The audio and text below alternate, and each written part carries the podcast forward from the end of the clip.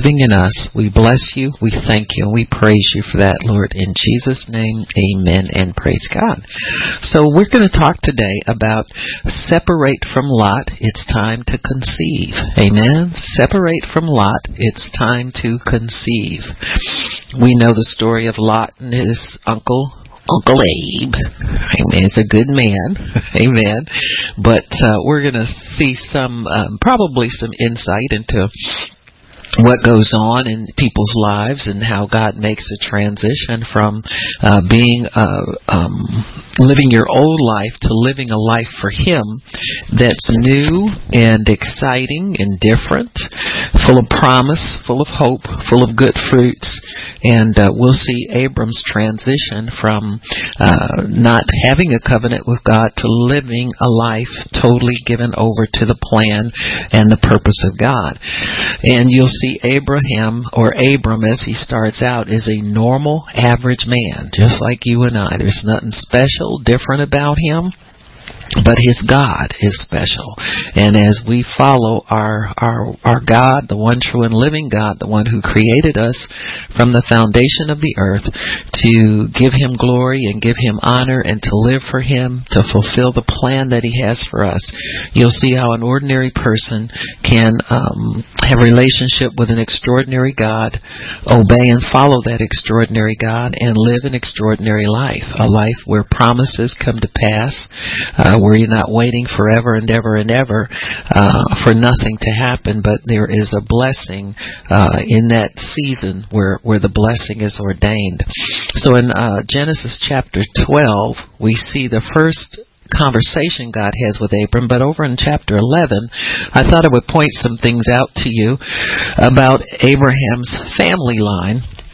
It looks like in this uh, in this um, age that people were living, they were living more than a hundred years, two hundred years, and and so forth. And uh, so, Abram uh, in verse eleven, verse twenty six, it says Terah. This is Abram's father, lived seventy years before he had three sons. It lists other ancestors that he had. Often they had uh, started having children at the age of 30 years. Uh, you see in verse 18, Peleg lived 30 years and begot a son, and uh, the one after him, his son lived 32 years and, and had a son. So it looks like somehow when it got down to Terah, who was Abram's father, uh, they were having their children later. So it looks like Terah didn't have any sons until he was 70 years old. Abram, Nahor, and Haran. Now these are the generations of Terah. Terah begot Abram, Nahor, and Haran. Haran begot Lot. So Lot, you see, is Abram's nephew. But Haran died before his father. So Haran died uh, early, left Lot with his dad Terah, and uh, uh, with the other relatives that were there. Abram was an uncle. Abram and Nahor take, took them wives. The name of Abram's wife was Sarai. Name of Nahor's wife Milcah, the daughter of Haran, the father of Milcah, and the father of Iscah.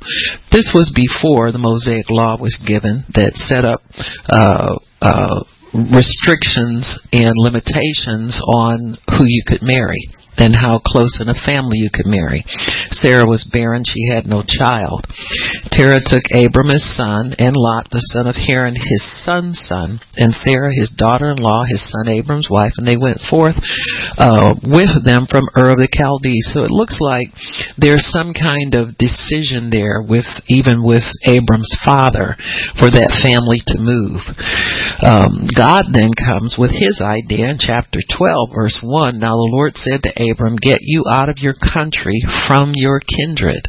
That means leave all of your relatives. And from your father's house, leave your father. Go to a land that I will show you. And this is the promise. He says, I will make you a great nation. I will bless you, make your name great, You'll be a blessing. I will bless them that bless you, curse them that curse you, and in you shall all the families of the earth be blessed. So this is a blessing that's spoken of in kind of general terms. Uh, when we first come into a knowledge of the Lord, all we know is that we're saved. But we have no idea what salvation really means. We don't get the fine details until you walk further with God. And this is something that is very, very common with God. When He, when He finds us, He gives us just enough information to say yes. And once we say yes, then through relationship and through us trusting him, he is able to fill in and give us more. One thing Abram knows now at this point, if he'll obey God, God will bless him. He'll be a blessing. He'll make him greater. So whenever God tells you to leave your earthly family, He has a greater family for you to become a part of. God never diminishes us. He only makes us greater. And so I think we have to continue to think in terms of what God means by greatness, and we have to think in terms of what God means when He says blessing. And so He sets out to allow Abraham to follow Him and to be blessed and receive all of these covenant blessings. And He says here, so Abram departed as the Lord had spoken to him, and Lot went with him. Doesn't say Abraham invited Lot. It says Lot went with him.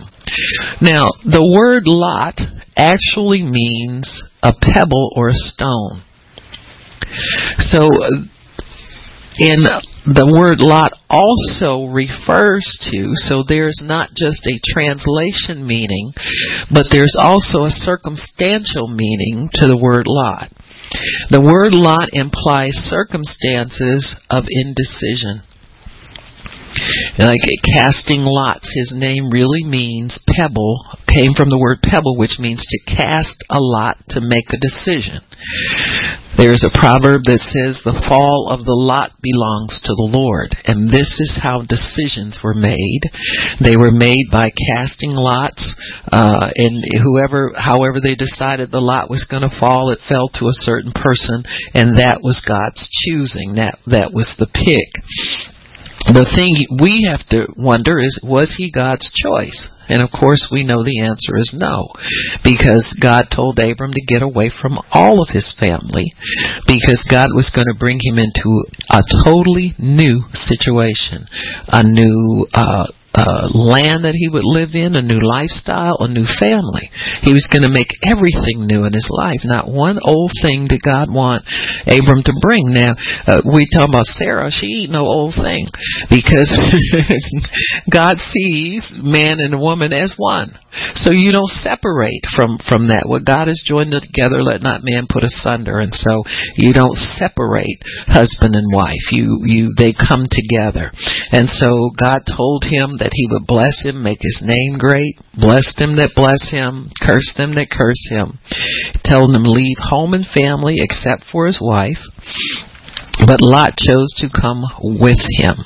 Lot, we said, his name means uh, um, um, uh, indecision.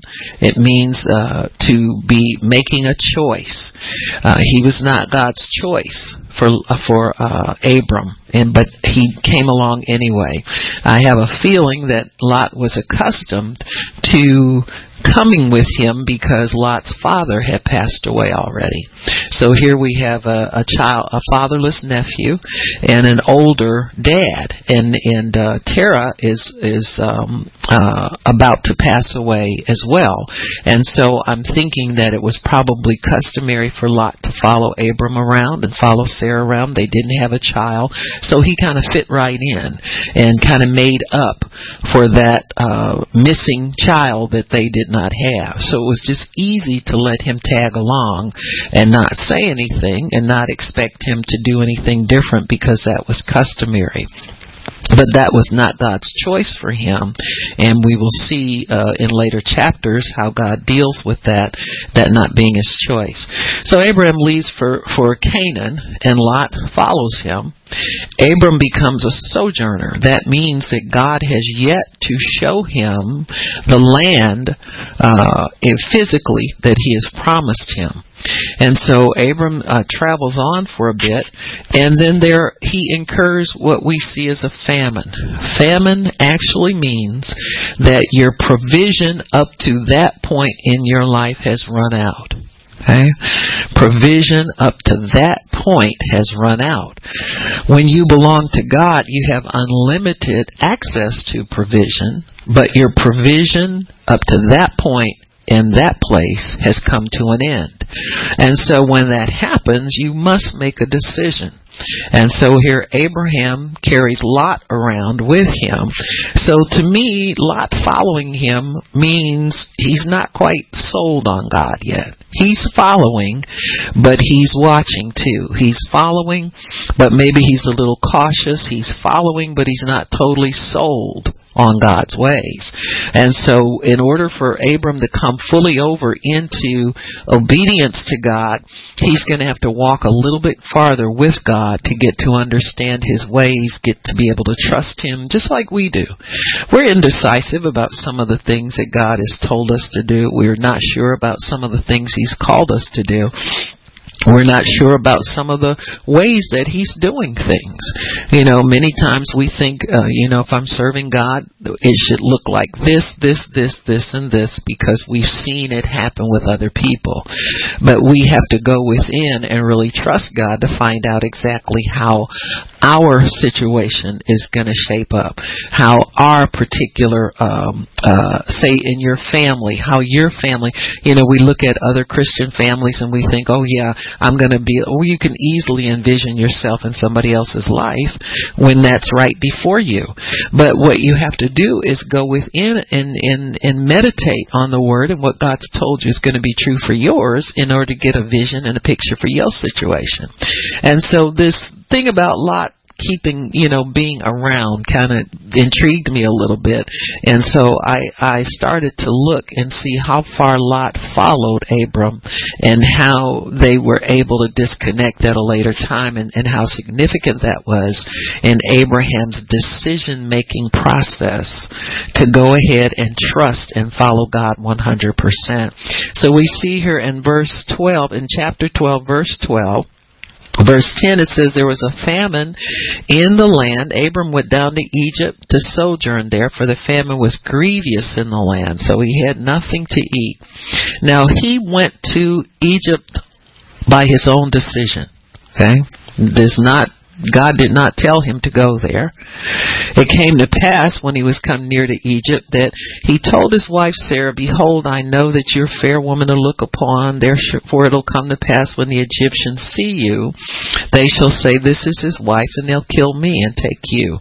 And so Abraham uh, is indecisive about committing to Sarah 100% as his wife.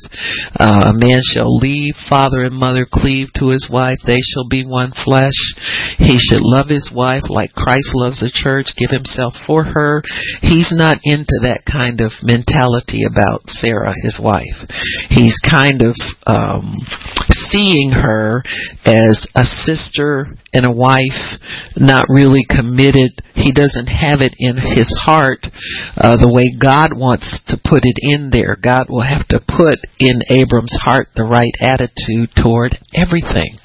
And so that's what we need to remember about ourselves. When you first come into a knowledge of the Lord, you're probably pretty selfish, pretty just like Him, you know, wanting to preserve your own life.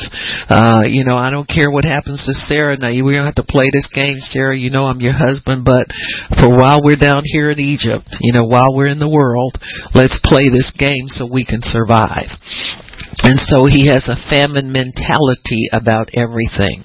The fact that God has told him he will bless him has not really registered with him yet. So he has a lack mentality, he has a famine mentality, and he has a survivalist mentality, and he wants to survive.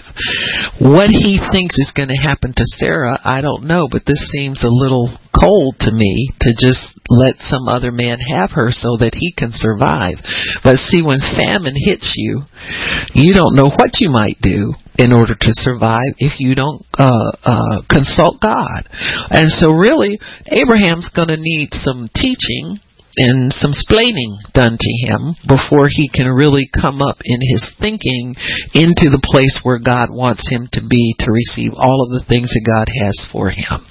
So if you can understand that and you can identify with that, you'll kind of identify that, that there have been times in your life where you, things would hit you in such a way that you went o- over to survival mode and not into inheritance mode the way God wants him to go into because God has already promised to bless him and to make his name great and all of these wonderful things.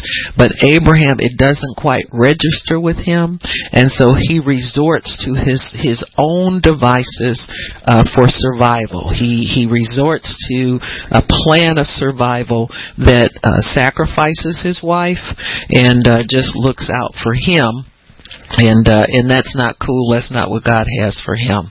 So uh, Lot is still with them, uh, and so uh, he's he he goes down to Egypt, and uh, he says, verse thirteen, he says, "Tell them you're my sister. It'll be well with me for your sake." In other words, she's the sacrifice, and my soul shall live because of you. And so he says, I'll live if you go along with this.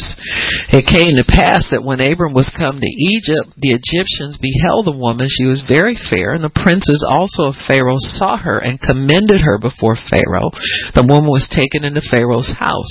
Now, uh, Sarai, uh, the, the word Sarai really means queen or regal or, um, uh, she has that call on her.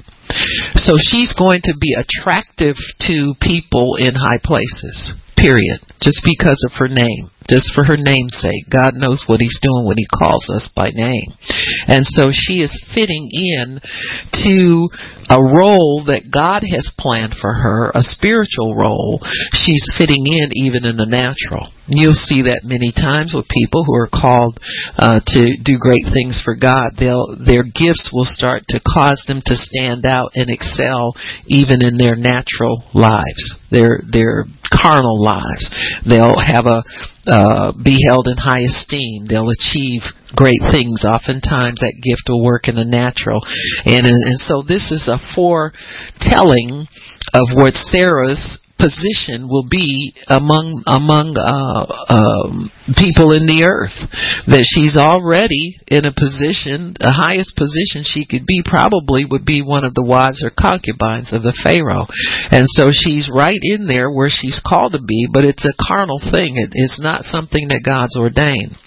He says he entreated Abram well for her sake, so he he pays Abram off for her gives him sheep and cattle and all of these things. He thinks that's her brother, so he wants to provide the family with payment and a dowry and all that kind of stuff. This is their tradition. But what happens is they're the, the Egyptians are not blessed because of Sarai being there. They're plagued.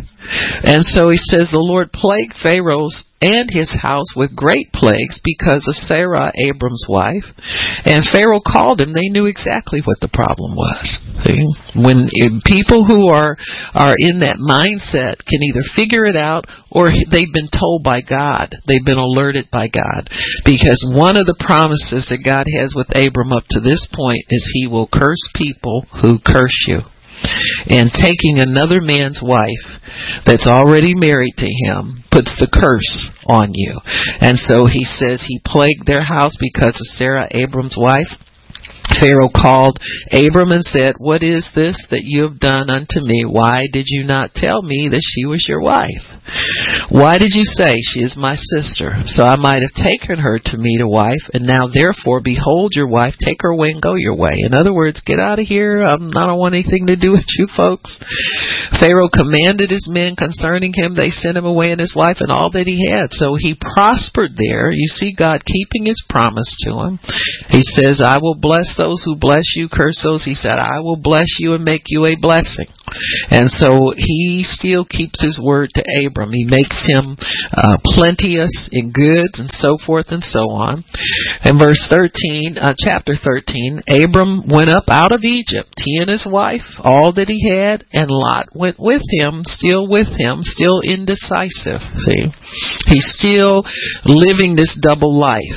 He's living by his own wits a carnal life, and but God is with him even still. See, God can be with you even though you don't yield to him, you don't pay attention to him, you don't honor him and worship him. He still has a covenant with you. And he's waiting for you to turn to him and really follow him and, and go the way that he wants you to go. And so in uh, chapter 13, we see Lot is still here. Lot has grown rich along with Abram. So it looks like Abram is including Lot as a substitute son, as an heir, because Lot is prospering just right along with Abram. And so it seems that Abram's life is kind of full. You know, when he first comes to God, he's already got Lot as a substitute son, so that'll be his heir. He's already got a wife. She's barren, has no children, so they pro- probably just decided, well, if we don't have children, we got Lot, we'll let Lot have everything. You know, he's a near kin's person, so forth and so on. And so once your mind is locked into a way of life and you've got a plan for the rest of your life, there's not much room for God to come in there and alter your plans.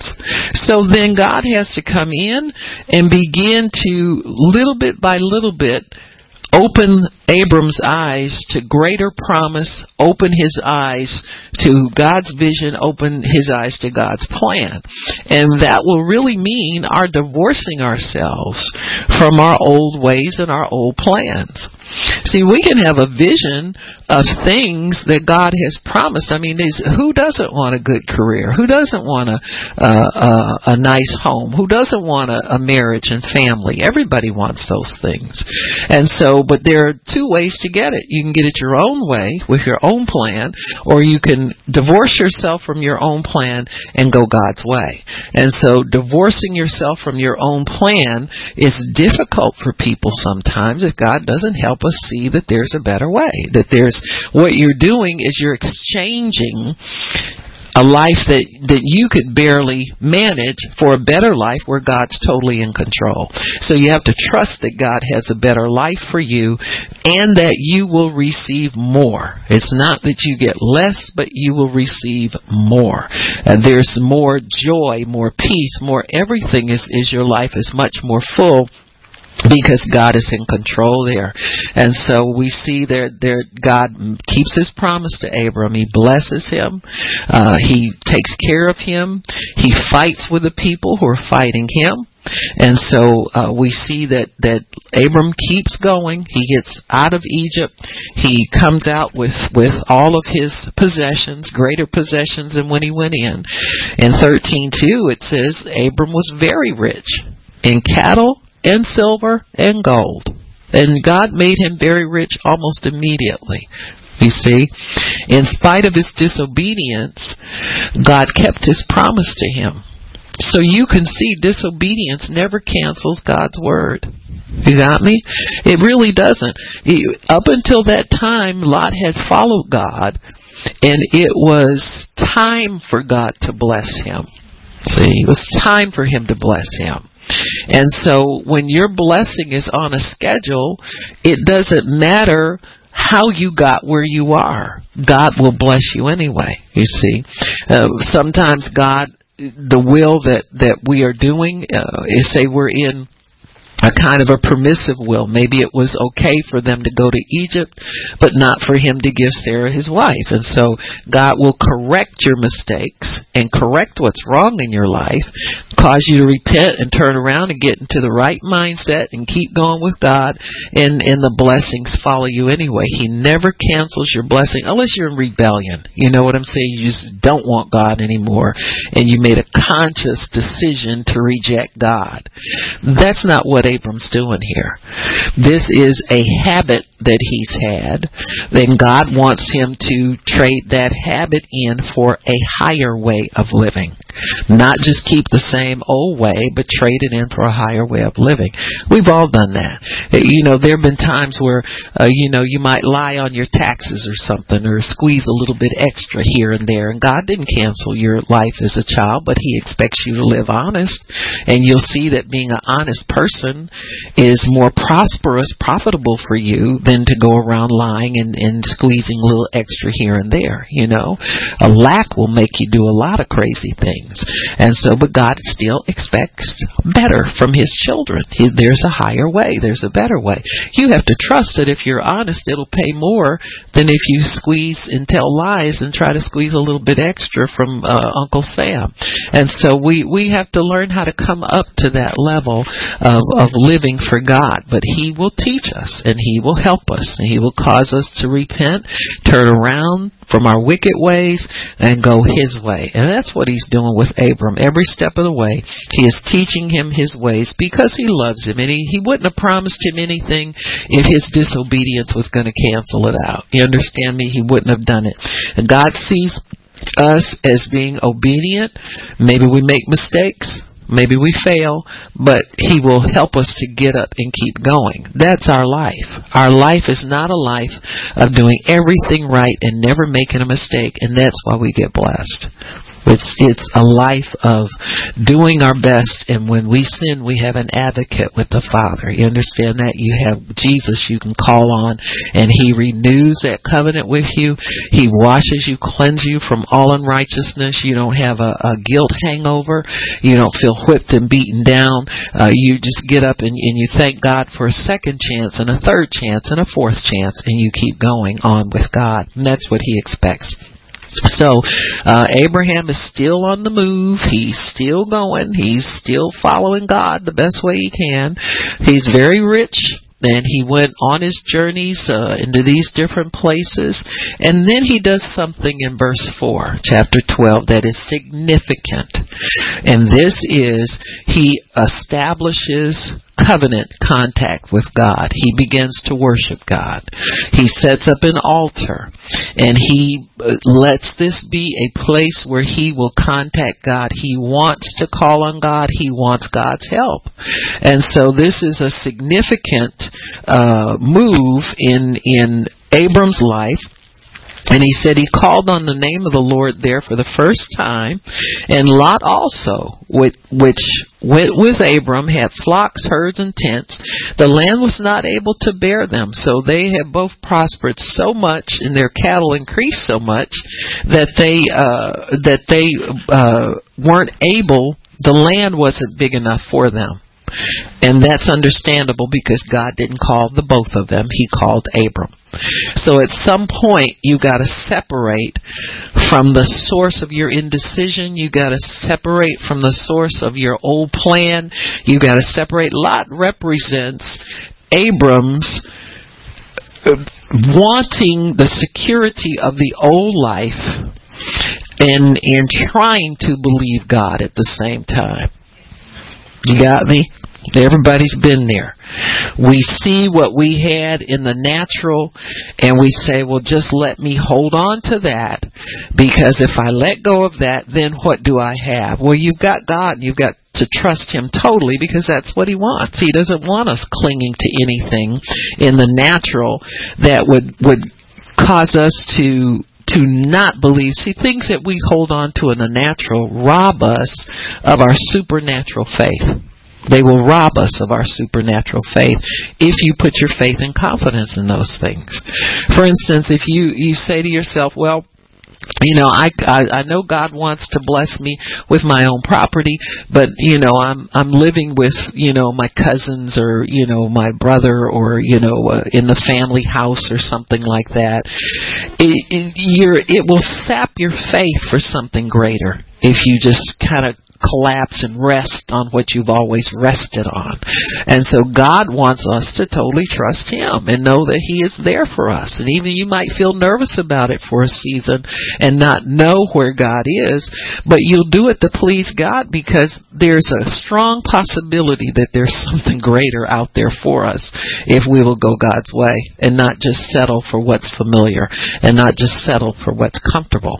And so, uh, and God wants us to, to cling to Him. He wants us to cry out to Him. He wants us to get in that place of total dependence upon Him so that we'll know the greatness of His love for us. And so here they're, they're having this thing, it says in verse 7, there's strife between the herdsman. And so Abraham is a wise man at this point. Now he's just started making contact with God through worship. And every time he worships God, there is a transformation that takes place in him. He becomes more devoted to God. He becomes more attentive to God. He becomes more open to hear what God has to say. That happens to us in worship. And so it's the same way for him. He wants to hear what God has to say. And so he knows that if he continues this strife with Lot, it won't go well for Lot.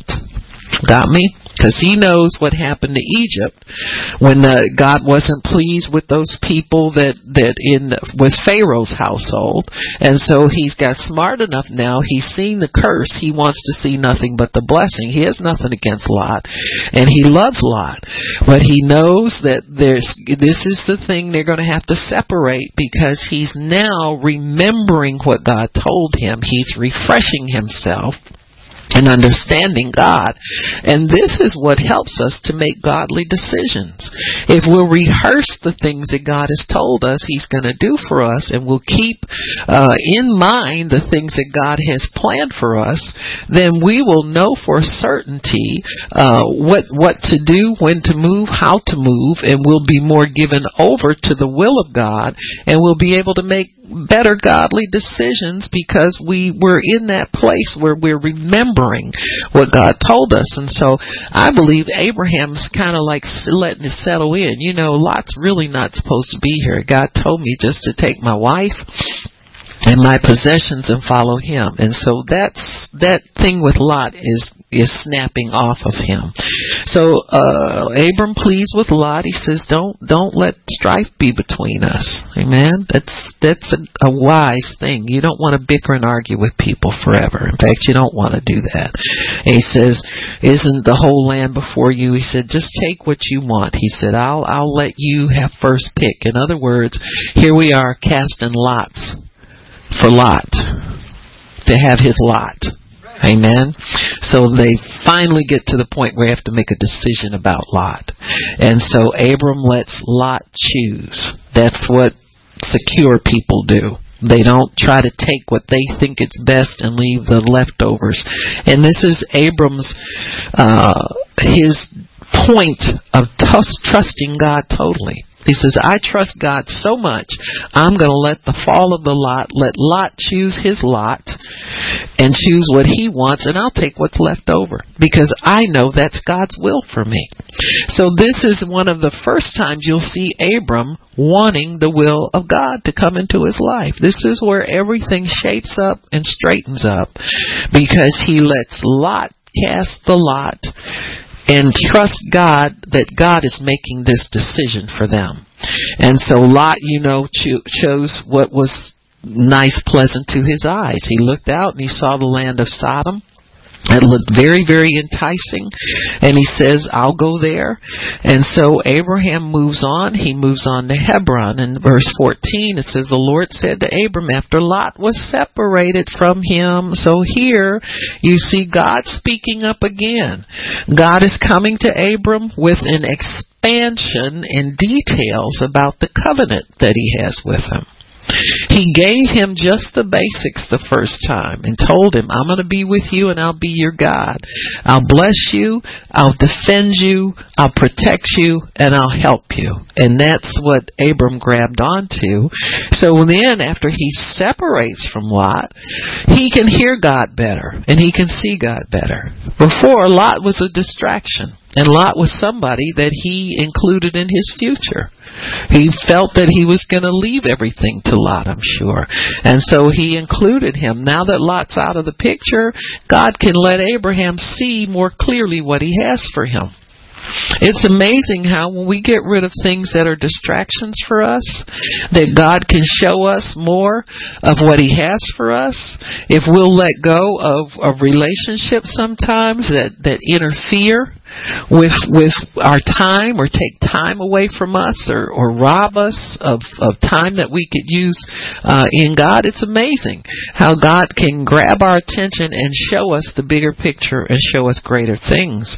And so He says, look, from the place you are northward, southward, eastward, and westward. And he says, For the land which you see, I'll give it to you. So it's the first time he lays his eyes on the physical land and he sees the great vast uh, inheritance that God has for him. Why? Because now he's totally obeyed God. He's got indecision out of his life. He's got his carnal plan out of his mind. He's got the old life out of the picture and he's totally trusting God with this new life. See, Lot representing indecision really shows that, that he was, Abram was, was not really sold on God. And I think that's something that we need to take to heart. Is sometimes we're following God, but we're not really sold on Him. You know, we're we're doing it with our our our mouth and our head and our hands and our feet. But when when it comes to really separating from the things that aren't beneficial for us we have a hard time separating just like Abram did. And and and God understands that. And he has a plan to cause us to make that that separation to sever that tie so that we're not tied to the carnal. We're not tied to the familiar. We're not tied to the old. And the people that are, are, are staying in our life will fall in line in such a way that that they don't interfere with what God is doing for us. You got me? So we can make plans. Be careful the plans that you have made uh, in the lives of other individuals. Be careful to to just include in your future the things and the people that God wants in your future. You understand what I'm saying? And don't be so uh, so eager to want to hold on to relationships. Just let God have them all and let God determine how these relationships are going to work out, if they're going to be in your life, how long they're going to be in, the nature of the relationship, uh, how you pursue a relationship, all of those things. Uh, let God have 100% control of those things, and that'll work out better. But we know from the from the get go that Lot was not included in what Abram told, what God told Abram to do. So uh, in due season, Lot will have to go if you're going to go on with God. And so after his separation from Lot, Abram begins to go grow closer to God in that God now gives him a vision and this vision is what will carry Abram into the supernatural blessing that God has for him. And he tells him to look up and he says he says uh, look at all this land. For all the land that you see, I'll give to you everything you see. And so what happens is Abram takes a snapshot in his mind of that piece of land and every time he would sit and reflect on what God told him, he saw what was his. See? He saw what was his. And that's the way God expects us to live. When we get a picture of what God has promised us in His Word, even though you may walk uh, years down the road, He will cause you to reflect back on, now what did I tell you I was going to do from the beginning? This is a powerful tool for keeping your faith strong. It's very powerful because it caused Abraham to hope against hope. It caused him to uh, have strong faith, giving glory to God. It caused him uh, to consider not his own body. Just that picture, that snapshot in his mind is what he reflected on over and over and over again to reassure him of God's covenant with him. Sometimes we'll say, I don't know, did I hear God right? Did I?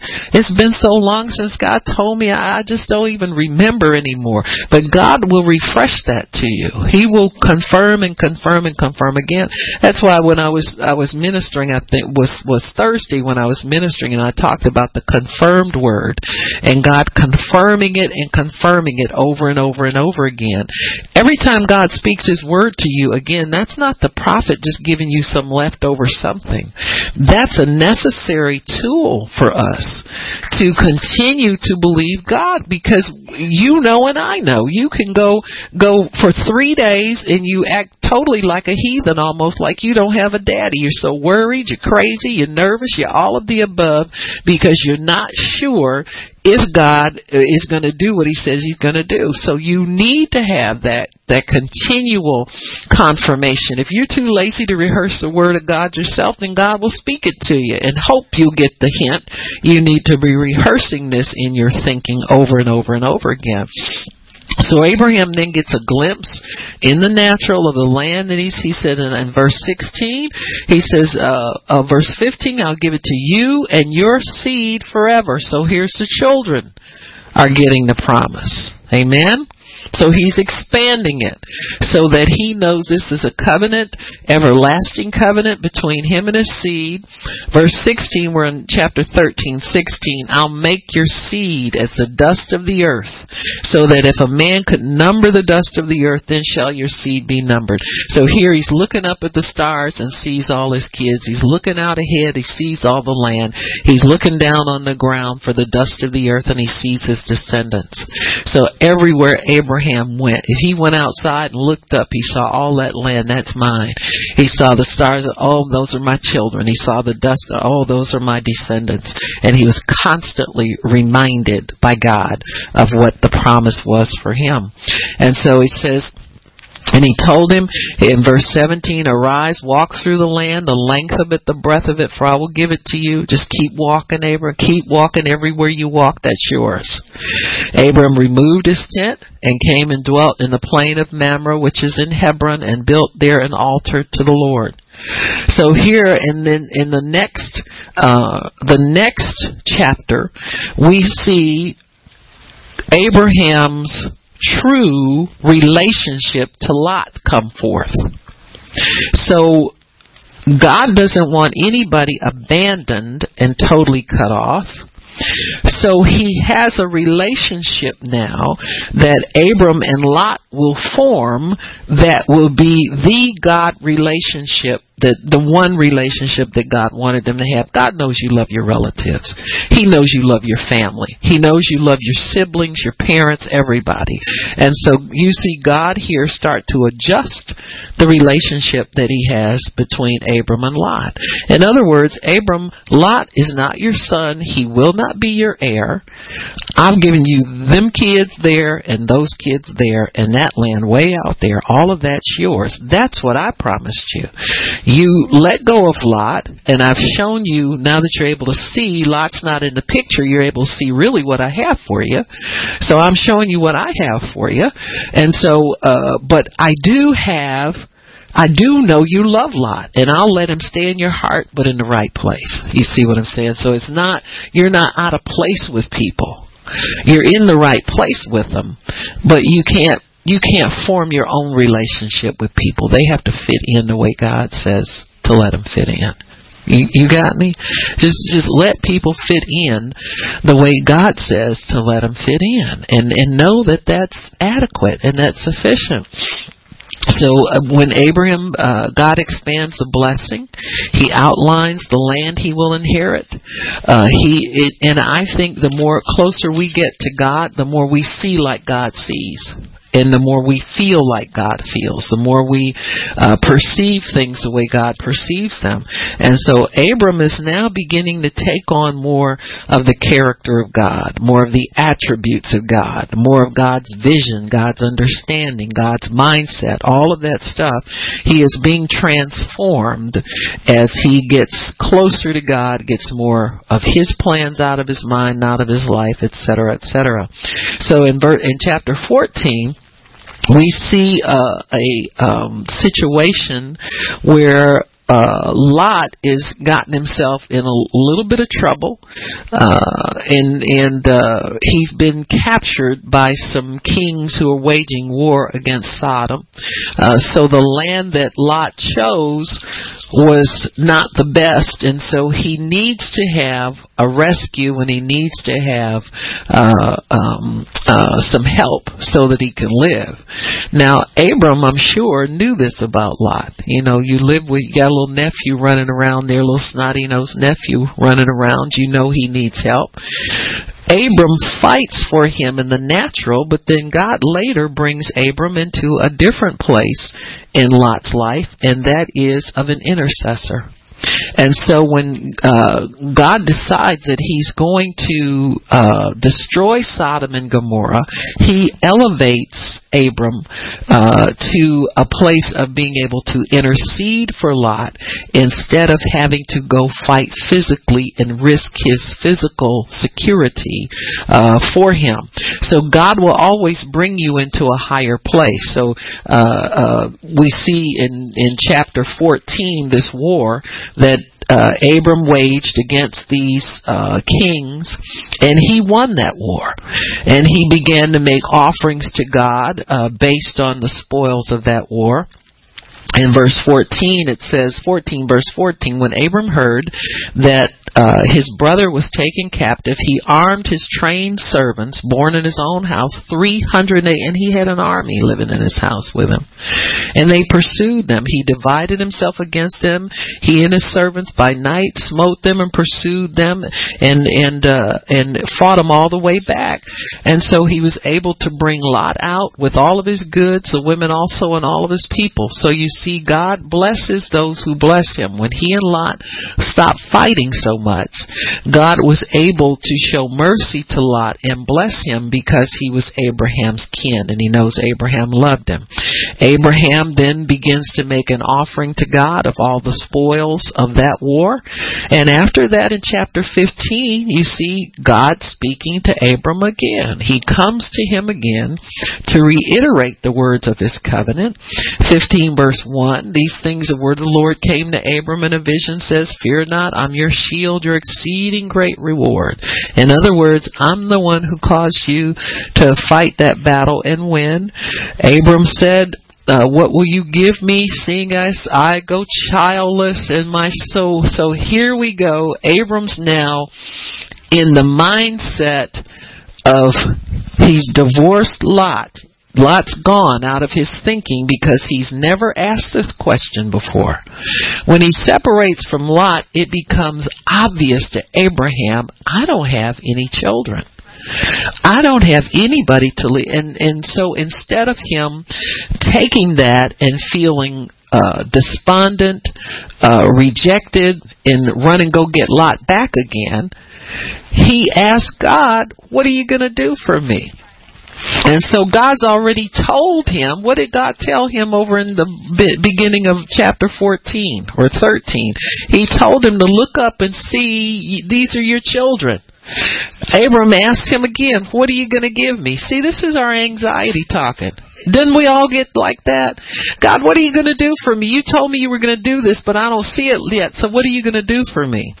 And so uh, Abram does what we all do. We threaten to bring in a substitute that's really not of God's liking. He says this, this Syrian is going to uh, be able to inherit everything.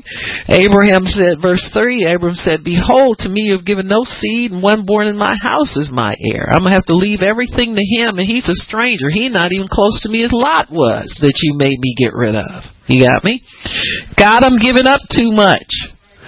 When am I going to get what I sacrificed? We've given all to follow you, like Peter told Jesus. That's a common thread and a common theme for people who are being blessed by God. We don't think we're being blessed because we don't have what's familiar and comfortable to us. See, when we have to get rid of the familiar and the comfortable, then we think, uh, you know, it's just the worst thing in the world. But getting rid of the familiar and the comfortable opens you up to really being God's child and really being in line for a blessing and really having to trust God. So Abram's got to trust God. And he senses that. He says, man, Lot's gone and he's over there living by himself and I know I can't get him back because I know God told me to get rid of him. So what am I going to do? So he complains to God. Verse 4 Behold, the word of the Lord came as you shall not, he shall not be your heir. You see God comforting him, reassuring him, confirming. But one that comes out of your own bowels will be your heir. And he brought him forth abroad and said, Look now toward heaven and tell the stars. Here we go again. Reconfirming, reconfirming, reconfirming, reconfirming. God will always reconfirm. If he doesn't tell you again, he will cause your mind to go there. You ever been in a conversation like that? You ask that stupid question, when is it going to happen? Did you really tell me? And then you remember. Holy Spirit brings to your remembrance what He told you about that very thing because you've drifted off into your carnal mind again, complaining mode. And he says, You won't be able to number them. There's going to be so many of them, Abraham. Don't you worry about a thing. He said, I got this covered. There you go. Have so many descendants, you won't be able to count them.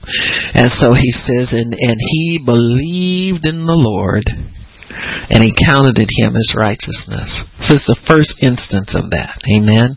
All these other times, it says Abraham followed God but this time he's believing him and following him. You know why? Because uh, there's been room made in his heart for faith in God instead of faith in Lot and faith in his past and faith in his plans. You remove that stuff from your life and greater faith in God has to come because there's room made for you to believe God now. And so he said to him, I'm the Lord that brought you. I'm the same God. Remember, I promised you this way back then. He said, I'm the same God. And he says, Lord, whereby shall I know I will inherit it? And then God sets up the blood sacrifice, the blood covenant for Abram. And this is what Abram was looking for. It was common in in in that culture for when a man said, "How shall I know?" And he was making covenant with another individual, they would cut a blood covenant. You know the steps we've gone through this hundreds of times. They would would uh, list the terms of the covenant. They would uh, cut wrist, commingle the blood, make a, a, a um, rub ashes into the scar so that there would be a visible scar that they would show to one another as a remembrance of the covenant. They would set up a memorial for the covenant, sometimes stones or something like that. Our covenant memorial is communion, the Last Supper. That was the memorial. He said, Do this in remembrance of me, what I've done for you. And so that memorial is renewed whenever we need to remember and keep in mind that God has taken our weakness, given our strength, promised us heirs, promised us prosperity, promised us Amos 9:13, promised us restoration. Like we did at the at the conference, we had communion over the Lord's promise to do a work in us to restore us, and we said yes to that work. So we exchanged our weakness for His strength in that covenant memorial. The other thing is you exchange weapons, you fight for one another, you help one another. Your heirs are involved in this, the whole whole thing, and so that's what Abraham Abram's looking for. And once you got that oath of confirmation that ended all your doubt, all your strife, all your confusion, all your everything, unless you misunderstood and got confused yourself. And you see, that's what Abram did. He's like we all do. We misunderstand, we get a little confused, but God did cut the covenant with Abraham. In verse 18, chapter 15, in the same day the Lord made a covenant with Abram saying, Unto your seed I've given this land from the uh, river Egypt to the great river the Euphrates, and all those uh, people that are on the land will be their servants, and all of that land you will possess. Verse 16, uh, chapter 16, you see Abram misunderstanding God's instruction. God always meant for Sarah to have the children, but Sarah gets anxious about it, you know, and and um, doesn't understand her role in the covenant either. She thinks to supply him with children by the maid, which was common during those days. Oftentimes, uh, it was so important for people to have children to help with the life was hard, and you needed a bunch of kids to help with the farming and so forth. And children were seen as a blessing because they were they were God's inheritance but also there was a practical reason for having a large number of children that many of them died in childbirth. They didn't survive. And so if a woman's womb was open they had many children. And if they had servants they had children of those servants too so that they would eventually get like Abraham build a large army out of one family because life was hard. You had a lot of enemies. And so that was that culture during that time. It was a survivalist kind of culture. And so uh we see um uh, Hagar, uh, um, Sarah's maid, being given to Abram, and she bears a child. They call him Ishmael. And so trouble breaks out in the house and strife breaks out and that's not good. And so uh the Hagar is kicked out uh and and so forth and so on. Uh his name uh Hagar bare Ishmael and Abram was 86 years old when Ishmael was born. Now then God brings Abram's whole household into covenant with him through circumcision. So prior to this, God had cut a covenant with Abram, but Abram hadn't cut one with him. Got me? God initiated a covenant with Abram, but there's no token that Abram is giving God to accept the covenant. So that's the next step. So he has to accept the covenant with God he's asked him he's already uh settled the issue of of telling Abraham how many children he's going to have and this will never cease. He makes an oath and a promise in blood. Abram's put to sleep so he it is not a man to man covenant it is a God to man covenant. Man, so because Abram has has no understanding of what's being said, he has no uh, uh, recollection of what's been said. He just knows that God put him to sleep and gives him an assurance. When he wakes up, he has an assurance uh, that God is taking care of him. Ishmael is born, uh, um, and and um, I think it's after ten years of Abram being in the promised land. So we're in chapter sixteen and we see Ishmael uh, being born. Uh, let's see. Know, uh, she and Sarah quit getting along as she tried to flee, and and so uh, the angel meets her there, gives her a promise about Ishmael, and then she goes back uh, to Sarah's house, and uh, let me see, was she banished out of the house here? I think, yeah, Sarah. She went back. Okay, all right. So in chapter 17, we're finally there. Abram's 99 years old. He was 82 when Ishmael is born. Abram said to, uh, God said to him, He says, I'm the Almighty God, walk before me. It says here, be thou perfect, but one of the translations says, be trustworthy.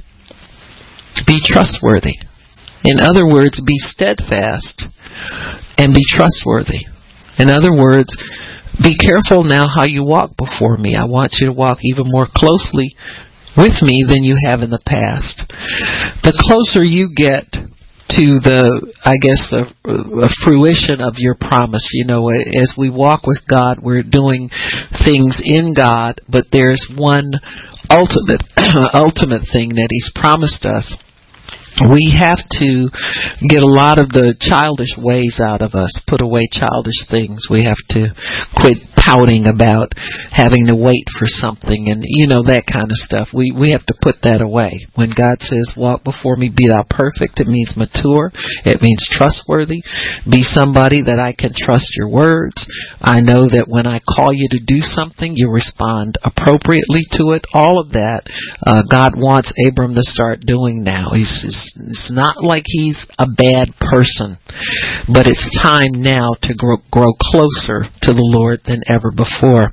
And so uh, he's 99 years old. He says, I'll make my covenant between me and you and multiply you exceedingly. Abraham fell on his face and God talked with him saying, as, as for me, behold, my covenant is with you and you shall be a father of many nations. So he's expanding the promise. He tells him his children will be great in number, but now it's nations that are going to come. In other words, you're going to have so many children, they're going to go out into everywhere on the earth. So it'll be not just this physical land that'll always be your possession, but your descendants will grow to the place that they will fill countries and nations up. And so it'll be even greater and greater. He says, Your name won't be Abram anymore, father of, uh, exalted father, but Abraham, father of many nations, or father of a multitude. And I will make you exceeding fruitful Make nations of you, kings will come from you.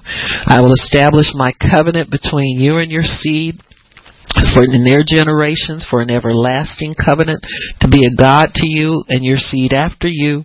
I will give you and your seed after you the land where you are a stranger, all the land of Canaan for an everlasting possession. I will be their God. God said to Abram, uh, you shall keep my covenant, therefore. In other words, this will be something that you will do continually to refresh yourself in the fact that you belong to me. There's something that we all do continually to refresh ourselves in the fact that we belong to God. I don't care who you are. That's your covenant with Him. I don't care if it's waking up in the morning worshiping Him. I don't care if it's reading your word every day. I don't care if it's eh, where you make contact with God, wherever, however you make contact with God. That's your covenant with Him. You've got to have something established where you meet with God on a regular basis. And so Abram, he chooses for Abram circumcision as a sign that he and his seed belong to God. And so he tells Abram to circumcise his children on uh, a certain day and, and at a certain year in their lives. He says, You shall keep, he said, This is my covenant in verse 10, which you shall keep with me and your seed. Every man child shall be circumcised. You'll circumcise the flesh of your foreskin. It'll be a token of the covenant between me and you. So we have to have a token of God's covenant with us. There's something we give to God that lets Him know that we belong to Him. It's worship. It's praise. It's attention. It's giving. It's praying. It's going before God. It's establishing relationship with Him to intercede for other people. All of that. And He says that in He that is eight days old and older shall be circumcised, every man, every child in your generations it's born in your house or bought with money or stranger, which is not your seed. He that is born in your house must be circumcised, and my covenant shall be in your flesh for an everlasting covenant. And so this was the first circumcision of uh, human beings to be in covenant with God, and this is what set the Israelite apart from everybody else. God had that that scar, that circumcision scar. Remember we talked about when you were in covenant, if you were a man to man covenant, you made a scar on your wrist and commingled your blood. Well, here God has a, a um, circumcision scar or a cutting away of flesh there, and that is their personal covenant with God. So nobody knows they're in covenant with God because He's your personal God. He's the God that's in your heart. He's the God that's in you privately. It's a private thing between you and God. And so when, when you have a man to man covenant, it's a public thing because you have a scar that shows. When you belong to God, it's an internal circumcision. It's a circumcision of your heart for the believers now. And so our circumcision in the heart is uh, that that circumcision in the foreskin of the flesh was a precursor to what we have now and God is our private God. You don't go around with a big sign saying I belong to God. He's your personal God. He dwells in you. He lives in your heart. Just as the Israelite didn't show everybody his scar that he belonged to God. He knew personally that God was his God. And so this is what, what we, we do when we know the Lord. We have this internal circumcision where he has softened our hearts, where people will look at you and say, I knew there was something different about you. I knew you, if they're a Christian, they'll say, I knew you were one of us. Why? Because there are signs and evidence of an inward change in us that comes out when God wants to reveal it. Not when we, you can say I'm a Christian all you want to, but if you never have God reveal that to people, they won't know. But He will reveal it to, to them if you live a life of obedience to Him. There's no way they won't recognize that you're a Christian.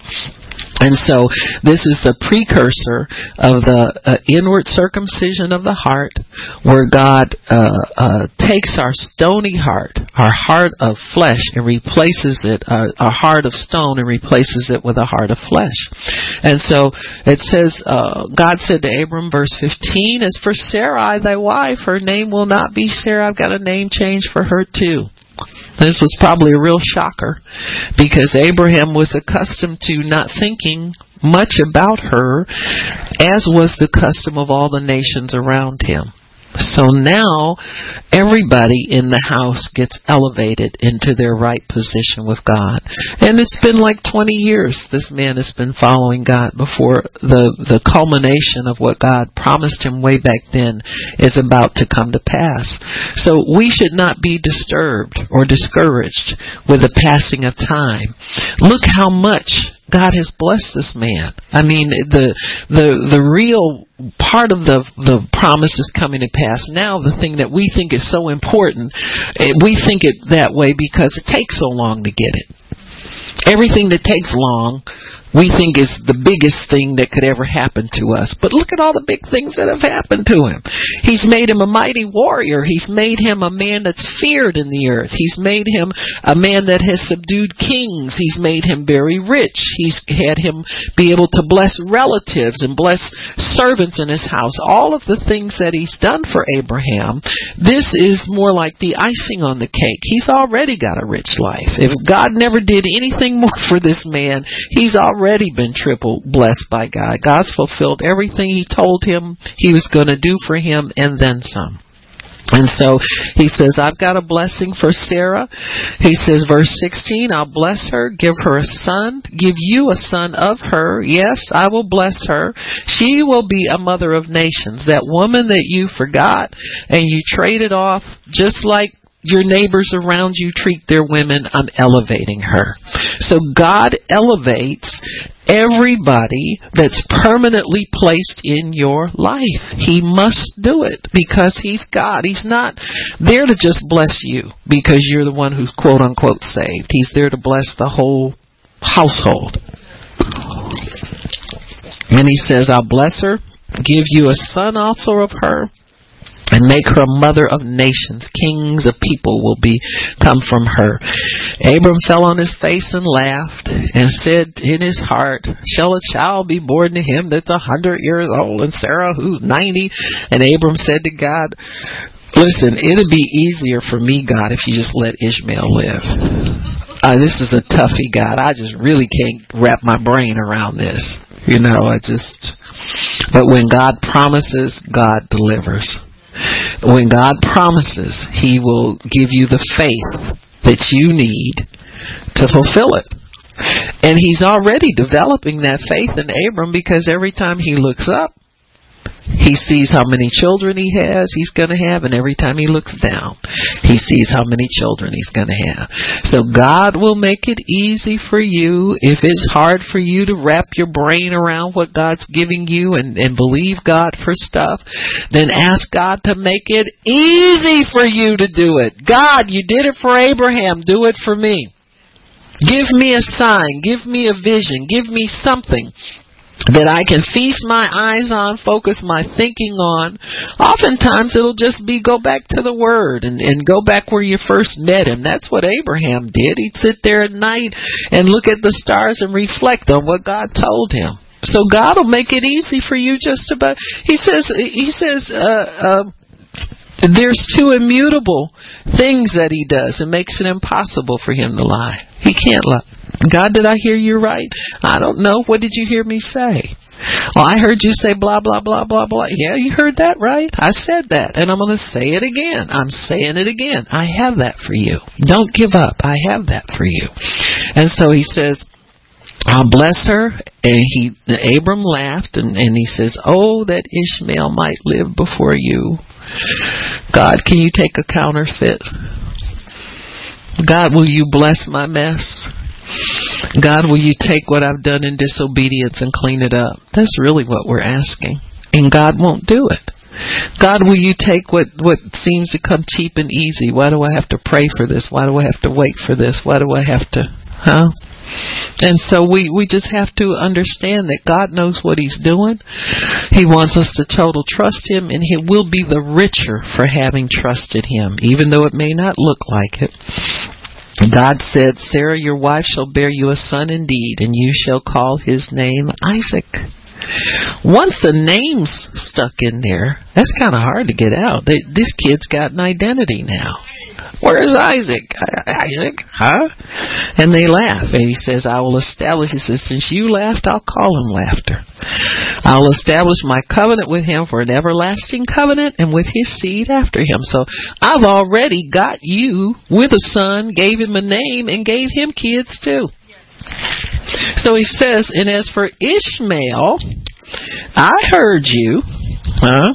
Says, I'm not a mean God. He said, I heard your prayer about him.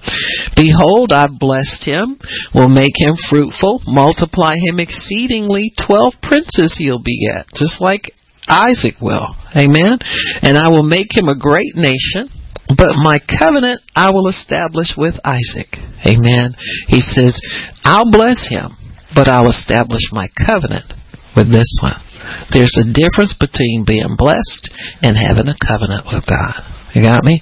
You can bless a lot of people. You can pray for them. You can help them. You can do a lot of things, but and they can have a covenant with God if they'll get born again.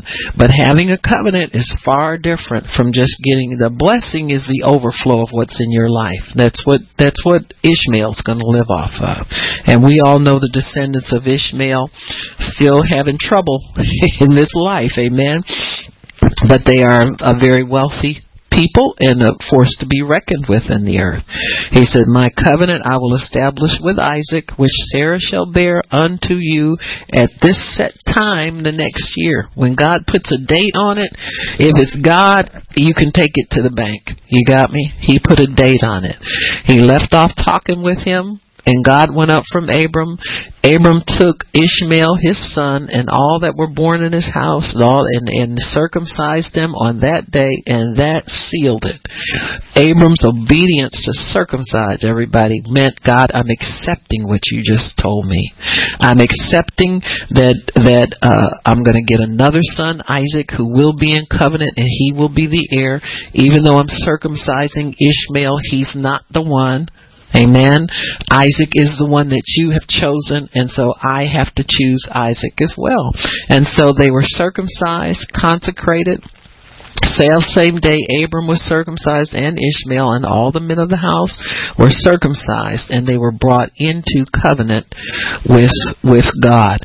And so as as Abram is is uh, putting himself in the place of being trustworthy this is a trustworthy position for Abram. He says, I've done my part to accept God's covenant.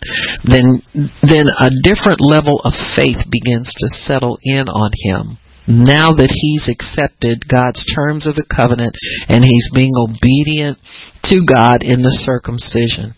And so in, in chapter 18, we see that God is is now working with him to bring greater promise, and He's promising to uh, open Sarah's womb. Here we see uh, uh, the Lord appears to him again, and he lifts up his eyes and and uh, he begs God to not pass him by, so that he can get another blessing from him, and so. Um, verse 10 it says, He said, I will certainly return unto you according to the time of life. And lo, Sarah your wife shall have a son. And Sarah heard in the tent door which was behind him.